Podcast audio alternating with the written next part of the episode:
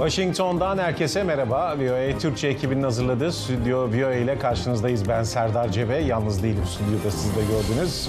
Size öncelikle bir gündem başlıklarını hatırlatalım. Ondan sonra yayın akışımıza devam edeceğiz. ABD ve İngiltere Husilere ait hedefleri bir kez daha vurdu.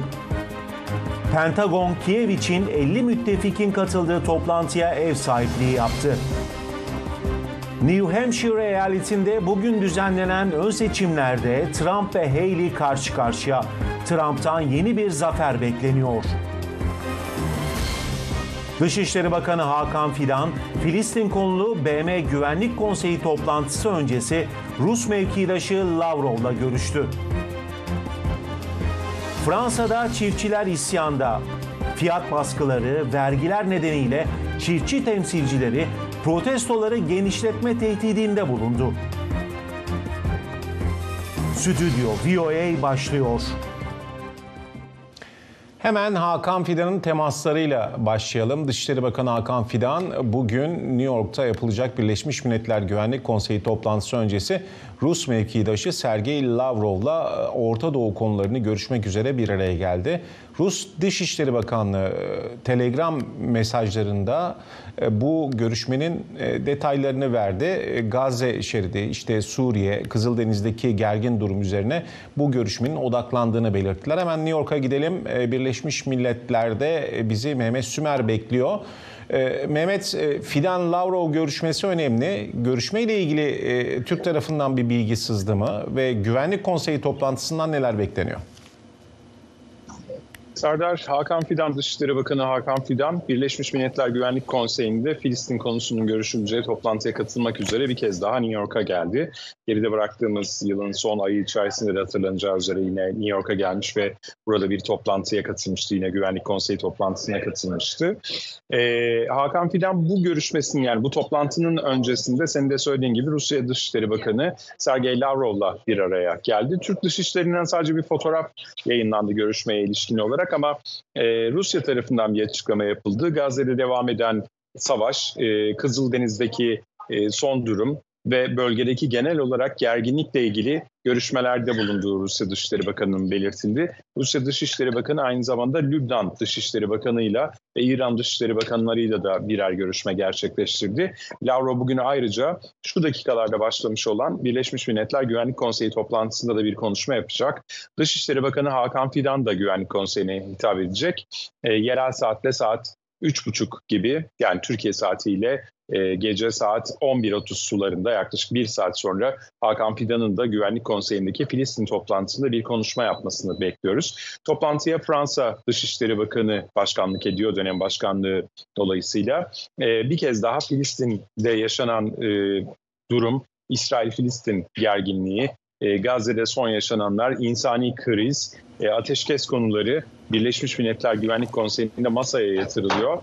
Gündem oldukça yoğun. Yaklaşık 70 konuşmacı söz alacak. Dolayısıyla bu toplantının New York saatiyle gece geç saatlere kadar devam etmesini e, bekliyoruz. Şu anda saat New York'ta öğlen 2.30. Dediğim gibi 70 70'e yakın temsilci söz alacak gerek Birleşmiş Milletler daimi temsilcileri gerekse Hakan Fidan gibi, Sergey Lavrov gibi toplantıya katılan diğer bazı ülkelerin dışişleri bakanları Gazze'deki mevcut durum, Orta Doğu'daki genel yaşananlar, Kızıldeniz'deki durum gibi konuları e, burada Güvenlik Konseyi toplantısında bir kez daha masaya yatırmış olacaklar. Ama hemen şunu söyleyelim. İsrail'e karşı bugüne kadar alınmaya çalışılan ya da acil ateşkesle ilgili alınmaya çalışılan tüm kararlar Amerika'nın vetosuna e, takılmıştır.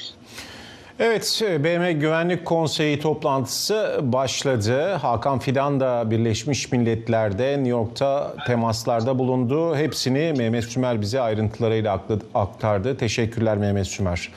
Yine e, sıcak e, yere gidelim. Orta Doğu'ya Pentagon, ABD ve İngiliz güçlerinin pazartesi günü Yemen'de yeni bir saldırı operasyonu gerçekleştirdiğini ve Husilere ait bir yeraltı depolama alanının yanı sıra İran'a bağlı grup tarafından Kızıldeniz gemilerine karşı kullanılan füze ve gözetleme kabiliyetlerine hedef aldığını açıkladı. Begüm Dönmez Ersöz Beyaz Saray'da bakalım oradan bir açıklama var mı?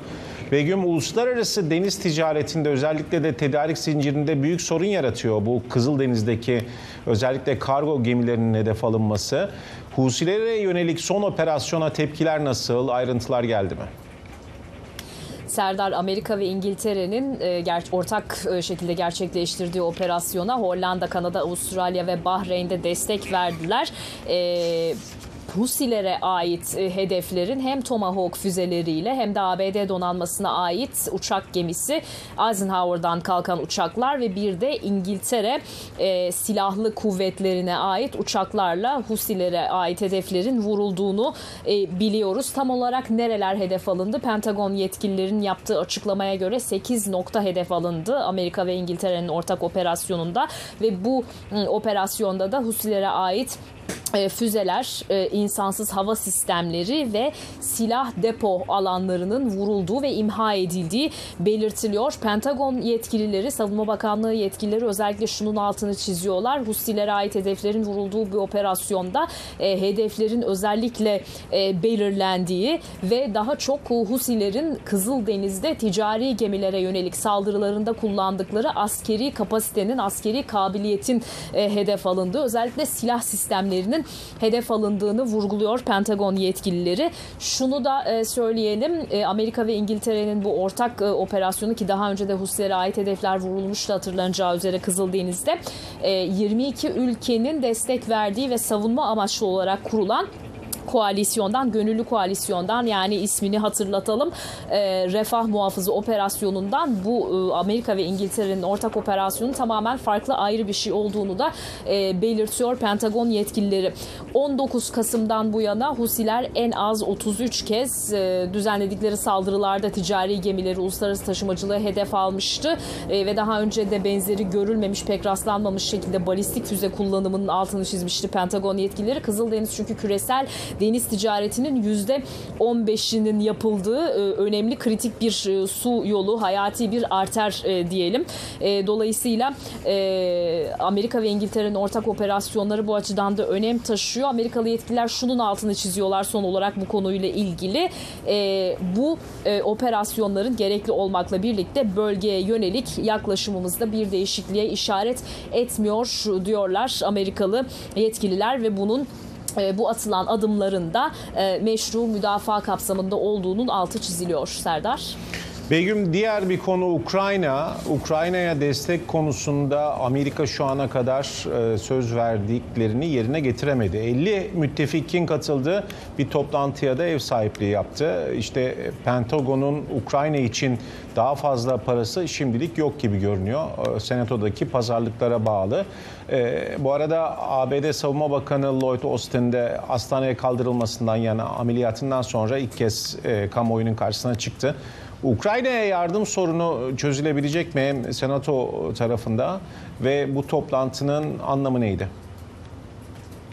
Evet e, şu açıdan önemliydi toplantı. Hem e, ABD Savunma Bakanı Lloyd Austin e, kanser tedavisi sürecinde geçirdiği ameliyattan sonra ilk kez kameralar karşısında açıklama yapmış oldu. Hem de kongrede Ukrayna için ek bütçenin Biden yönetiminin hem İsrail hem de Ukrayna'yı kapsayan 110 milyar dolar bir bütçe talebi olmuştu ama bu kongrede henüz onaylanmış değil tıkanmış durumda. İşte ilk kez aslında 50 ülkeden oluşan, müttefikten oluşan bu Ukrayna Ukrayna Savunma Temas Grubu Ukrayna'ya e, güvenlik e, yardımının parasal bakımdan kongrede tıkandığı bir e, dönemde bir araya geldi, e, toplandı. E, ABD Savunma Bakanı Lloyd Austin Putin e, füzelerin ve insansız hava araçlarının Ukrayna halkının moralini bozacağını ve Ukrayna ordusunun savaşçı ruhuna zarar vereceğini umuyor dedi. Amerika'nın müttefiklerini de Ukrayna'ya e, askeri yardımın, güvenlik yardımının artırılması için daha fazla kaynak bulunması bakımından bir çaba göstermeye çağırdı. Şimdi Ukrayna e, Savunma Temas Grubu'nda ABD Savunma Bakanı Lloyd Austin'ın yaptığı açıklamadan kısa bir bölümü ekrana getirelim. Daha sonra hem bu konudaki e, müzakereler hem de e, son gelişmelerle e, yine devam edeceğiz. Ukraine's fight is important for all of our countries. Ukrayna'nın mücadelesi hepimiz için önemli. Ukrayna'nın cesur askerleri Kremlin'in işgalcilerine ve Ukrayna'nın doğu ve güneyinde soğuk havada geniş bir cepheye karşı savaşını sürdürüyor. Ukrayna'yı savunan askerler Kremlin güçlerine ciddi kayıp verdirmeye devam ediyor. Putin bu tercih savaşında gittikçe artan sayıda Rus askerini feda etmeye devam ediyor. Putin, füzelerin ve insansız hava araçlarının Ukrayna halkının moralini bozacağını ve Ukrayna ordusunun savaşçı ruhuna zarar vereceğini umuyor. O nedenle bu grubu Ukrayna'ya daha fazla hayat kurtaran kara bazlı hava savunma sistemlerini sağlamak için kaynak bulmak amacıyla çaba göstermeye çağırıyorum. Ukrayna toplantısı tam da Rusya'nın Ukrayna'da Kiev dahil olmak üzere iki büyük kenti 40'tan fazla balistik füze, seyir füzesi, gemi savar ve e, güdümlü füzelerle hedef almasının ardından aslında geldi. Tam da böyle bir döneme rastladı. İşte bu yüzden Pentagon yetkilileri özellikle Ukrayna için takviye hava savunma sistemlerinin ve mühimmatın öncelikli ihtiyaç olduğunun altını çiziyor ve Biden yönetiminin de bu konuda kongreye mesajı net. Hem Ukrayna için hem de İsrail'e yardımı kapsayan 110 milyar dolarlık bütçenin kongre tarafından bir an önce kabul edilmesi çağrısında bulunuyor Biden yönetimi. Beyaz Saray Ulusal Güvenlik Sözcüsü John Kirby'nin de bugünkü basın toplantısında bu yönde bir e, mesajı oldu. E, Demokratlar ve Cumhuriyetçiler e, malum hem bu sınır güvenliği konusunda da Cumhuriyetçilerin bir takım anlamlı reform tırnak içerisinde talepleri var sınır güvenliği konusunda. Bunu bununla ilgili kongrede görüşmeler, pazarlıklar, müzakereler devam ediyor. Ee, tam da işte bu Rusya'nın son füze saldırısıyla e, birlikte John Kirby de işte Ukrayna'ya yardımın ve bu ek bütçenin geçmesi tam da bu sebeple önemli. Bu saldırılar da bunun ne kadar önemli olduğunu gösteriyor mesajını verdi bugünkü basın toplantısında. Pentagon yetkilileri işte böyle bir dönemde Ukrayna için özellikle takviye hava savunma sistemlerinin e, öncelik olduğunun altını çiziyorlar Serdar. Amerika'nın İngiltere ile birlikte Husi hedeflerini vurması ve Ukrayna'ya yapılacak yardımlarla ilgili yapılan toplantı ile ilgili detayları Begüm Dönmezer söz bize aktardı. Teşekkürler Begüm. İyi çalışmalar. Şimdi e, iç siyasete dönelim. New Hampshire eyaletinde bugün düzenlenen ön seçimler Cumhuriyetçi Parti başkan adaylığına giden yolun Donald Trump'a açılıp açılmayacağını ya da Nikki Haley'nin eski başkanın yolunu kesip kesmeyeceğini belirlemede önemli rol oynayacak. Trump'ın New Hampshire'da da kazanması bekleniyor ama e, aradaki fark aslında ne kadar az olursa e, bundan sonraki ön seçimlerde Nikki Haley için o kadar umutlar artar. Serhan Akif Akyıldız yanımda. E, Serhan heyecansız bir yarış. İki kişi kaldı. Aslında çok kalabalık başladılar ama şimdi Haley ile baş başa kaldı Trump. Bugünkü seçim önemli. New Hampshire neden önemli? Senden dinleyelim. New Hampshire e, oldukça önemli çünkü Iowa ilk ön seçimi yapılmıştı hatırlayacaksın. Iowa ilk ön seçiminde Donald Trump fark atmıştı rakiplerine. E, Ron DeSantis o zaman rakibiydi. E, o %19'da kalmıştı Nikki Haley, %51'di Donald Trump. Şimdi Nikki Haley'nin Ron DeSantis'in ardından da aslında Iowa'dan ki yarışta bazı isimler yarıştan çekildi. Kimler de onlar onu bir hatırlayalım hemen. E, Ron DeSantis yarıştan en çekildi ki çok güçlü aday olarak gösteriliyordu. Vivek Ramaswamy çekildi. %7 küsür oy almıştı. Trump'ı destekledi. Donald Trump, e, Ron DeSantis de Donald Trump'ı desteklediğini açıkladı. Asa Hutchinson çekilen bir diğer isimdi. O bir tek Nikki Haley'i desteklediğini açıklamıştı Iowa'dan sonra. Şimdi yarış iki kişiye kaldı. 14 kişiyle başlamışlardı aylar önce hatırlayacaksın iki kişi. Tabi yarış iki kişiye kalınca medyanın odaklandığı da iki kişi oluyor. Bu Nikki Haley için bir avantaj diyebiliriz belki o açıdan. Ama Nikki Haley'nin yarışta kalması için burada iyi bir performans göstermesi gerekiyor.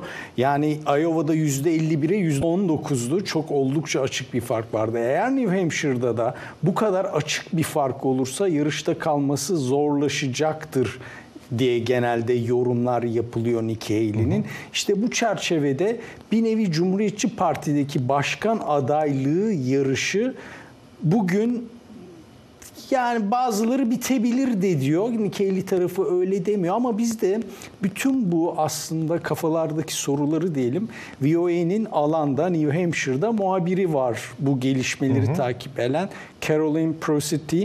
Ona sorduk. İstersen onun verdiği İzleyelim. yanıtları bir izleyelim sonra tekrar devam edelim. primary election is so very close, just hours away. Ron DeSantis'in yarıştan çekilmesiyle eski başkan Donald Trump'la eski Birleşmiş Milletler temsilcisi Nikki Haley arasında iki kişilik bir yarışa dönüştü. Şu anda bulunduğum yerde Haley'nin son etkinliklerinden birini yaptığı yer.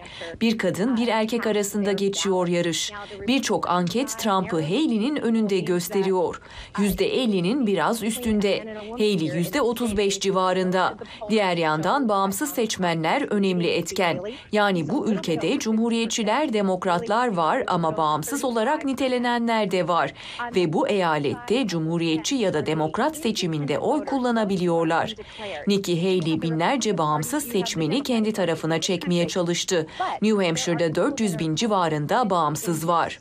Şimdi Ron DeSantis destekçileri Trump'la Haley arasında seçim yapmak zorunda. Bazı kişilerle konuştum. Biri emin olmadığını söyledi. Haley'i dinlemeye geldiğini söyledi. Alternatif isteğini söyledi. Trump'ın oğlu Don Jr. buradaydı. Ona sordum babanız nasıl oy alacak diye. Çok iyi dedi. Bunun için hazırız dedi. Ona bağımsızları sordum. Onlar bağımsız değiller dedi. Demokratlar dedi. Haley'e oy verenleri cumhuriyetçi olarak değerlendirmiyor. Florida valisinin yarıştan çekilmesi Haley'nin kampanyasına bir güç kattı. Çünkü alternatif arayan birçok kişi Haley'e kolayca geçiş yapabilir. Bazı konuştuklarımız cumhuriyetçiyiz ama 4 yıl daha Trump istemiyoruz diyorlar. Ron DeSantis'le ilerliyorduk ama şimdi Haley'e geldik. Ne anlattığını duymak için diyorlar. Yani bu tabii ki oylarını arttıracak. Ne kadar emin değiliz. Sonuçları beklemek gerek. Uzmanlar Haley'nin Trump'a yakın oy alması halinde diğer ön seçimlere kadar yarışta kalabileceğini belirtiyor. Eğer oyları düşük kalırsa gelecek Güney Carolina ön seçimi endişe kaynağı. Haley eski Güney Carolina valisi ama orada destek oranı kendisine pek beklendiği gibi değil. New Hampshire'daki oy oranı düşük kalır ve Güney Carolina'da da iyi bir varlık gösteremezse uzmanlar bunun Haley için yolun sonu olabileceğini belirtiyor ve Trump'ın aday olabileceğini söylüyor. Bugün belli olacak mı sonuçlar? Bakalım e, ne olacak? E, Haley için belki artık son iki ön seçim olabilir. Ama e, tabii en son Ron DeSantis'in e, çekilmesi aslında beklenenden daha az ay alması çok umutlarla girmişti senin de dediğin gibi. E, Carol'ın da aynı şeyleri e, söyledi. Şimdi Haley acaba çekilir mi? E, ve çekilirse ne olur? Bu soru ben buraya yani stüdyoya inerken kendisine soruldu. Ee, hala oy günü hemen onu söyleyeyim. Oy verme günü bugün. Hala ana akım televizyonları çıkıp açıklamalar yapıyorlar. Amerikan CNN televizyonunda konuştu. Yanında da New Hampshire valisi vardı Chris Vanunu. O da e, onu destekliyor Nikki Haley'i. Nikki Haley'e sordular yarıştan çekilir misiniz kötü bir sonuç gelirse diye. Kendisi bu soruları beğenmediğini söyledi. Yani yarıştan çekilme gibi bir düşünceleri olmadığını söyledi. Daha önce Nikki Haley'in bu açıklamasından önce kampanyasından da bu yönde açıklama gelmişti. O sırada Chris Vanunu araya girdi ve dedi ki yani bugün dedi Trump kaybetse yarıştan çekilecek mi? Çekilmeyecek dedi. O yüzden biz de yarıştan çekilmeyeceğiz dedi. Nikki Haley'in de zaten burada amacı Iowa'daki sonuçtan daha iyi bir sonuç elde etmek. Yani %19'dan daha iyi bir sonuç. Bir de buna ilaveten onu ekleyeyim. Trump'a yakın bir sonuç elde etmek ki kendini bir nevi kampanyası da ivme kazansın. Ama Caroline'in de dediği gibi ya burada iyi bir sonuç alsa bile Güney Carolina eyaletinde Şubat'ta ön seçim var ve oldukça önemli. Güney Carolina yine Caroline'in dediği gibi sen de biliyorsun eski Hı-hı. valiydi orada. Evet. Nikki Haley kendi bir nevi kendi kalesinde mağlubiyet yaşarsa işte o zaman durum sıkıntıya girer. Ama şu anda genel kanı Mart ayının başında Mart'ın 5'inde yapılacak Süper Salı'ya kadar dayanıp dayanamayacağı Süper Salı'da bir nevi dananın kuyruğu kopabilir Serdar. Evet, bugünkü seçim önemli. New Hampshire, Seren Akif Akyıldız seçimin şu anda hala oylar kullanılıyor. Akşama belli olur. Seren Akif Akyıldız'dan da seçimle ilgili detayları aldık. Teşekkürler Seren. Şimdi e, aradaki fark ne olursa olsun Nikki Haley'nin umutlarının artacağını e, söyledi. E, bakalım e, Amerikan iç siyasetinde daha neler olacak. Avrupa'ya geçelim. Fransız çiftçi temsilcilerinin yaptığı açıklamalar vardı pazartesi günü. Özellikle Avrupa genelinde çiftçiler tarafından paylaşılan işte fiyat baskıları de- deyin, bir tarafta vergiler, yeşil düzenlemeler bunların hepsi çiftçilerin üzerinde tabii ki e, öfkeye neden ol- oluyor. Tıpkı Almanya'da olduğu gibi ve bugün de son gelen görüntülere baktığımızda e, sokaklara dökülmüş durumda. E, Hemen e, Arzu'ya dönelim. Arzu Çakır Paris'te.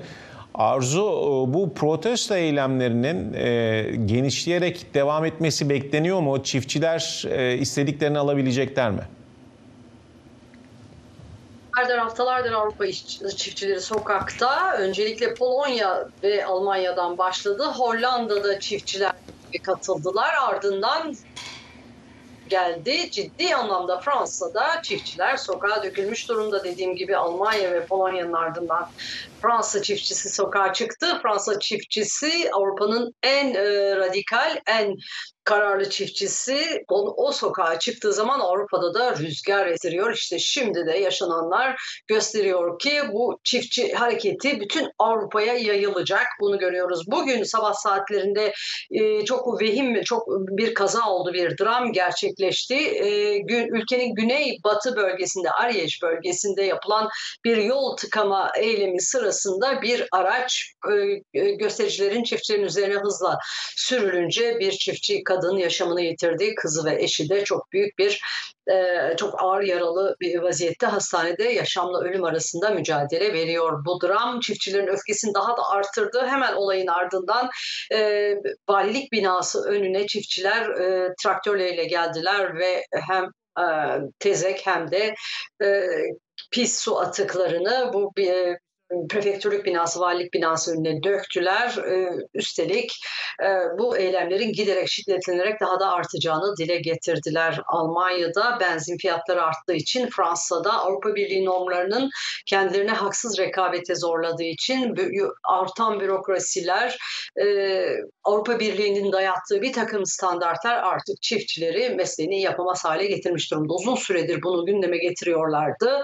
Avrupa Birliği'nin Yeşil Pakt, Yeşil Anlaşması da geçin, geçtikten sonra çiftçiler artık tamamıyla e, çileden çıktı, öfkelendiler. Bu Yeşil Pakt'la e, haksız bir rekabete zorlanan e, Avrupa çiftçisine bir taraftan da ithalatla başka bir rekabet daha geliyor. E, diğer yerlerde standarta uygun olmayan ürünler Avrupa çiftçisine gelince, Avrupa içine gelince, Avrupa Birliği sınırlarına girince Avrupa çiftçisinin ürünleri de çok pahalı olduğu için alınmıyor. Dolayısıyla çok ciddi anlamda büyük geçim sıkıntısı ve zorluklar yaşıyor çiftçiler. Bu eylemler sürecek Serdar sanıyoruz. Hafta sonuna doğru bütün Fransa'ya yayılacak ve bütün Avrupa'da da eylemler bekliyoruz. Bir rapor, mülteci raporu Fransa'da 2023'te ülkeye kim daha fazla girdi diye e, Türkiye'de 3. sırada. Ne var raporun ayrıntılarında? Evet e, bir başka konu ülkenin e, göçmen konusu bütün Avrupa'da da bu konu gündemde. E, Yayın Ofra bir rapor yayınladı ve Fransa'da bu sene rekor seviyede göçmen başvurusu daha doğrusu mülteci başvurusu yaşandığını dile getirdi. 2023 yılında 142.500 e, göçmen mülteci yasal yollardan başvuruda bulundu. Bu başvuru bu sene itibariyle yani geçtiğimiz yıla oranla %8.6 oranında artış gösteriyor. Almanya'dan ama çok çok uzak Almanya'da 350 bin kişi bu sene başvurdu. %57 artış, 51'lik artış var. İspanya'da da %37'lik başvurularda artış var. Birleşmiş Milletler'e göre geçtiğimiz yıl 110 milyon kişi savaşlar, afetler, bir takım zorluklar nedeniyle ülkelerini terk etti. Bu insanlar kendilerine yeni vatanlar arıyorlar. Kim bu insanlar? Tabii en çok Afganistan. Bir numarada Afganistan başvuruda bulunuyor. 8 bin, 17.500 mülteciyle iki numara Bangladeş 8600, 3 numara ise Türk göçmenler, Türk mülteciler başvuruda bulunuyorlar. 8500 mülteci bu sene Fransa'ya yalnızca Fransa'ya mülteci olabilmek için e, Türk mülteci başvuruda bulundu. Bu dosyalar henüz karara bağlanmadı ama bütün ülkelerden gelen rekor başvurulara Türkiye'de eklendi diyelim. Sözü yeniden sana bırakıyorum. Evet Fransa gündemindeki konu başlıklarını, haberleri Arzu Çakır bize Paris'ten aktardı. Teşekkürler Arzu. İşte izledik Fransa'da var, Almanya'da var protesto eylemleri. İngiltere'ye de sıçradı. İngiliz çiftçiler de parlamento bahçesine korkuluk dikti. İngiltere'nin çiftçileri İngiltere parlamentosunun bahçesine 49 tane korkuluk dikti. 49. Yapılan bir araştırmaya göre İngiltere'de çiftçilikle, hayvancılıkla, sebze meyve yetiştiriciliğiyle uğraşan ailelerin %49'u bu işi bırakma noktasına gelmiş. Nedeni de İngiltere'deki hakim 6 süpermarketin alımlarda adil davranmaması. At the moment, the farmers can be paid late. Çiftçilere ödemeler geç yapılıyor. Ödeseler bile söz verdikleri ödemeyi yapmıyorlar.